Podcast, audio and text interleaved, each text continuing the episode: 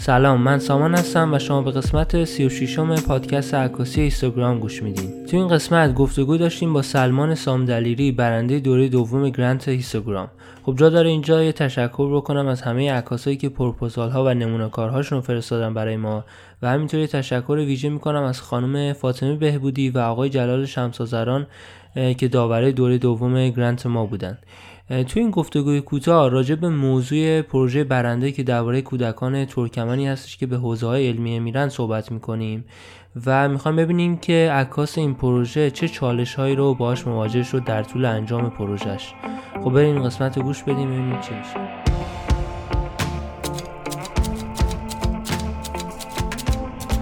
اینستاگرام. پادکست. ازتون ممنونم که توی گرانت ما شرکت کردین. می‌خواستم که این قسمت رو ضبط بکنم که کسایی که دوست دارن تو دورهای بعدی ما شرکت بکنن بیشتر آشنا بشن با روند انجام اینطور گرانت ها چند وقت هستش که عکاسی می‌کنیم و اینکه اصلا چطور علاقمند شدیم به عکاسی و اینطور صحبت ها شروع عکاسی از سال 92 بوده با یه دوربین کامپکت. قبلش هم طراحی می‌کردم. کلا علاقم به تصویرگری و انیمیشن سازی و اینا بود. بعد چون به خاطر اینکه زمان زیادی می‌گرفت از من برای همین عکاسی رو انتخاب کردم. بعد اشاره کردیم به اینکه وارد عکاسی شدیم به خاطر اینکه یه ذره شاید راحت تر میشه به final product و اون نتیجه نهایی رسید. ولی خب شاید برای خیلی اینجوری نباشه. به هر حال یادگیری عکاسی و اینطور چیزها لازمه. شما اونجور چیزها رو به صورت تجربی یاد گرفتین یا مثلا کلاسی جایی رفتین؟ رو به صورت تجربی یاد گرفتم. چرا؟ مثلا یه edit و اینا رو به صورت مثلا خیلی توی زمانهای خیلی کمی می‌رفتم. ولی کلا به صورت تجربی. یعنی که نه استادی داشتم. خودم با چه می‌دونم از خوندن مقاله تو اینترنت و نمی‌دونم انقدر خراب کردم مثلا تو عکاسی و یه چیزایی اومده دستم. درسته.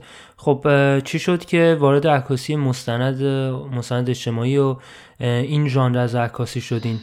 کلا عکاسی که من شروع کردم از همون سال 92 کلا به صورت چیدمان بود. یعنی که اصلا مستند کار نمی‌کردم. بلد نبودم که مستند عکاسی کنم. کلا سبک عکاسی اینجوری بود که میچیدم. مثلا مثلا به آدما می‌گفتم که چجوری وایسین. چیدمان دیگه. یعنی یه شیاری میذاشتم کنارشون که بتونم مثلا اون چیزی که تو ذهنم بود و انجام بدم. بعد یواش یواش بعد از اینکه سه چهار سال این این سبک عکاسی رو انجام دادم متوجه شدم که می‌تونم عکاسی مستندم انجام بدم. یه خورده به آدما نزدیک شدم. اولش که شروع عکاسی مستندم عکاسی خیابونی بود. می‌رفتم تو خیابونا عکاسی می‌کردم با فلش. بعد یواش یواش دیگه تو این سالهای اخیر یه خورده جدیتر شده دیگه عکاسی مستند. تو خیابون عکاسی با فلش می‌کردین؟ عکس العمل مردم چجوری بود؟ خیلی بد برخورد می‌کردن خوب بود چجوری خیلی سخته عکاسی خیابونی مخصوصا تو ایران. انجام می‌دادم دیگه.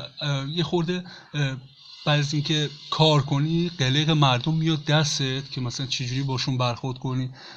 بعد انتخاب می‌کنه دیگه. یه چهرهایی که می‌دونی که باد کار ندارن. یه مدت کار چون کار کنی متوجه میشی که باید با سوژا چجوری رفتار کنی. این مشکل تو عکاسی برای همه پیش میاد. حالا برای منم چند بارم پیش اومده. یه چیز طبیعیه. خب بیاین راجع به این پروژه‌ای که سابمیت کردیم برای گرانت ما صحبت بکنیم. برای کسایی که شاید نمی‌دونن راجع به چی بوده برامون یه توضیح بدین که اصلا موضوعش چیه و چرا اصلا به این قضیه علاقمند شدین. کلا این پروژه در مورد این بچه ها و نوجوانایی که توی حوزه درس می‌خونن. راستش قبل از اینکه در مورد این موضوع صحبت کنم در مورد نداشتن مجوز می‌خواستم صحبت کنم. عکاسایی که مثل من مستقل کار می‌کنن خیلی سخته وارد شدن به این موضوع که مثلا شما برین توی حوزه عکاسی کنین بدون اینکه مجوز داشته باشید چون عکاس مستقلیم دیگه. به هیچ جو می‌تونه جزء عکاسای نمی‌دونم خبرگزاری اینا نیستیم. پس برای همین یه, یه سختی هایی ما داریم. من راستش بگم به صورت خیلی اتفاقی وارد شدم. یعنی که مثلا رفتم با مدیرشون صحبت کردم. بعد مدیر گفتن که مدیر همون حوزه گفتن که اتفاقا ما دنبال یه نفری بودیم که برای تکمیل آلبوممون نیاز به یه عکاس داشتیم.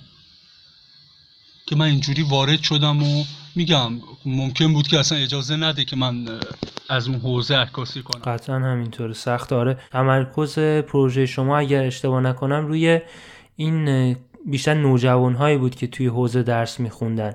این مثلا توی فامیلتون یه نفری بود اینجوری بود و علاقه من شدیم به این قضیه یا کاملا اتفاقی بود که وارد این بحث شدین؟ چجوری بود؟ خیلی اتفاقی بود.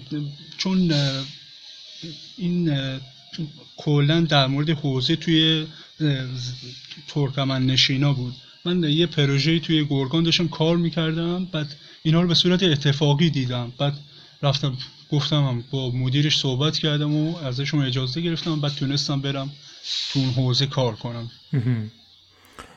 بعد وقتی که وارد این حوزه شدیم مثلا چیز خاصی توی ذهنتون بود؟ اصلا اطلاعاتی داشتین راجع به جنس چیزایی که قرار اونجا ببینین یا با یه ذهن خیلی خالی رفتین اونجا و هر چیزی که می‌دیدین و ثبت می‌کردین آره اوایل که رفتم چون هیچ پیش زمینه در مورد زندگی تو حوزه و این, این بچه ها نداشتم.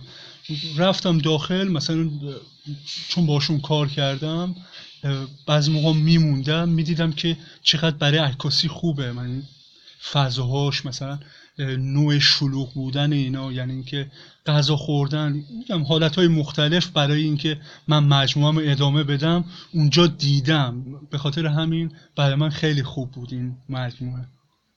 از شروع یادگیریشون برای مدرسه اینا برای حفظ قرآن میدن تو این حوزه ها و اگه بخوان که مثلا این موضوع آخوندی رو بخونن یعنی دوازده سال بعد تو اون حوزه بمونن. اگه نه فقط قصدشون یاد گرفتن حفظ قرآنه که بعد سه چهار سال که حافظ قرآن شدن میان توی مثلا مدرسه های عمومی درس می‌خونن. ولی کلا اینا هستن اینا به مدت دوازده سال اونجا درس می‌خونن تا اینکه درسشون تمام شد همیشه سوال خودم بود که مثلا راجع به موضوع مسترد اینطوری که هر عکاس هر فرد شاید یک پیش زمینه راجع به یه موضوع داشته باشه. آیا به نظرتون اون حسی که آدم به یه موضوع داره روی دیدش توی عکاسی هم تاثیر می‌ذاره؟ مثلا به فرض فکر کنیم یه عکاسی دید منفی نسبت به حوزه داره آیا توی یا دید مثبت داره آیا توی جنس عکسایی هم که می‌گیره به نظرتون تاثیر می‌ذاره؟ یا تجربه شما چجوری بود نسبت به این قضیه؟ آره بعد به نظرم اینجوریه. تو حس منفی نسبت به یه موضوعی داشته باشی به نظر مثلا نمی‌تونی کار کنی. یعنی اینکه خوب نمی‌تونی ببینی. یعنی که وقتی علاقه نداشته باشی به اون موضوع چند بار رفتین اونجا و به این بچه ها سر زدین؟ چجوری بود؟ هر, هر وقت که می‌رفتین چقدر میموندین؟ کلا حوزه‌ای که انتخاب کرده بودم سه تا حوزه بود. دو تاش توی بندر ترکمن بود یه دونه حوزه هم توی گنبد بودش سه تا حوزه رفتم خب با دورای مختلف. یعنی شاید مثلا هفت بار هشت بار رفتم. بعضی اوقات هم مثلا میموندم شب اونجا میموندم. سوال ما از این بابت می‌خوام می‌پرسم که می‌خوام ببینم چقدر مثلا یه نفر زمان شاید به نظرتون لازم داشته برای این خاطر اینکه نزدیک بشه به سوژه و بتونه جنس عکسایی که می‌خواد بگیره رو بهتر کنه. خب چون می‌دونیم دفعه اول که با سوژه کار می‌کنی شاید نسبت به دوربین تو گارد داشته باشه ولی دفعه دوم سوم که میبینته شاید باهات راحت تر باشه. از این بابت می‌پرسم می‌خوام ببینم تجربه شما آیا مشابه این قضیه بوده یا نه؟ آره دقیقا حرفتون درسته. یعنی بار اول دومی که می‌رفتم یه خورده اصلا کلا انگار خجالت میکشیدن یا اصلا نمیموندم پیش من. برای همین کار من یه خورده سخت می‌کرد. بعد برای همین اصلا کلا با مدیر اونجا صحبت کردم که اگه اجازه بدی من بمونم. مثلا یه زمانایی رو من نیاز داشتم که عکاسی کنم. مثلا چهار صبح زمانایی که اینا می‌رفتن برای وضو گرفتن. حتی توی چهار صبح هم مثلا می‌دیدی که اینا حفظ قرآن داشتن. چیزایی که باید میموندم اونجا. برای همین چون دیدن من اونجا میمونم. بعد دیگه براشون رفته رفته عادی شد. و همین باعث شد که من بتونم راحت تر کار کنم. یعنی که بتونم یه خود نزدیکتر شم بهتر عکاسی کنم ازشون. خواستم بپرسم به چطور چالش هایی مواجه شدین تو این انجام این پروژه؟ که فکر کنم به یکیش اشاره کردین و همین داشتن و یا نداشتن مجوز بود. آیا چالش دیگه ای هم تو این راه داشتین؟ چالش دوم که برای من بود بعضی موقع نیاز داره که یه چنین موضوعی رو بمونیم پیششون. یعنی که تو اون محیط عکاسی بمونیم. یعنی خیلی سخت بود و مثلا هوا خیلی سرد بود. من باید برمیگشتم مثلا به شهرم. ولی سعی کردم بمونم اونجا. گفتم بهتون من با مدیرشون صحبت کردم. گفتم اگه اجازه بدیم من بمونم اونجا. مثلا شب عکاسی کنم. یه سری یعنی بهترین عکسامو باورتون نمیشه. من تو زمان چهار صبح تا هفت صبح گرفتم. یعنی اگه قرار نبود که من اونجا بمونم تو اون زمان یعنی این این سری عکسامو من از دست می‌دادم. شد اصلا یعنی اصلا نمی‌پرسن شما چرا اونجا این عکس رو کجا می‌خواین استفاده بکنین؟ از این طور نگرانی ها نداشتن خوشبختانه مدیر اونجا قبلا عکاسی می‌کرده. یعنی یه آخوندی بوده که قبلا عکاس بوده.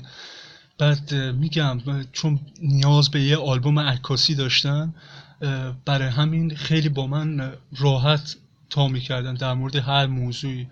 می‌گفتم می‌تونی بمونی اینجا باشون باشی. یعنی که حتی موقع غذا خوردنشون موقع یعنی توی تمام کارهایی که اونا انجام می‌دادن بهم اجازه داده شده بود که باشون باشم. یعنی که میگم فقط به خاطر اینکه یک مدیرشون یک انسان فوق العاده خوبی بود. و یه ارتباط خوب گرفتیم دیگه. این ارتباط خیلی به دردم خورد. خب برنامهتون برای آینده این پروژه چیه؟ آیا قصد دارین به حوزه های بیشتری برین یا همین حوزه ها رو می‌خواین دوباره برین عکاسی بکنین برنامهتون چیه؟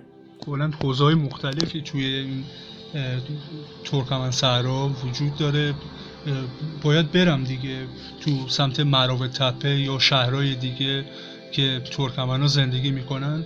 صد درصد یه چنین حوزه های وجود داره. باید برم چون به صورت مداوم توی یه حوزه کار کردن باعث میشه که دیگه همه چیز برات عادی بشه. نیاز دارم که به حوزه دیگه هم برم برای ادامه این مجموعه. فقط آخر از شما تشکر می‌کنم به خاطر اینکه این گرنت رو درست کردیم برای عکاسا. یه یه انگیزه میشه برای ما که کار کنیم به صورت مجموعه به صورت داستانوار. ازتون تشکر می‌کنم. من صحبت دیگه ای ندارم.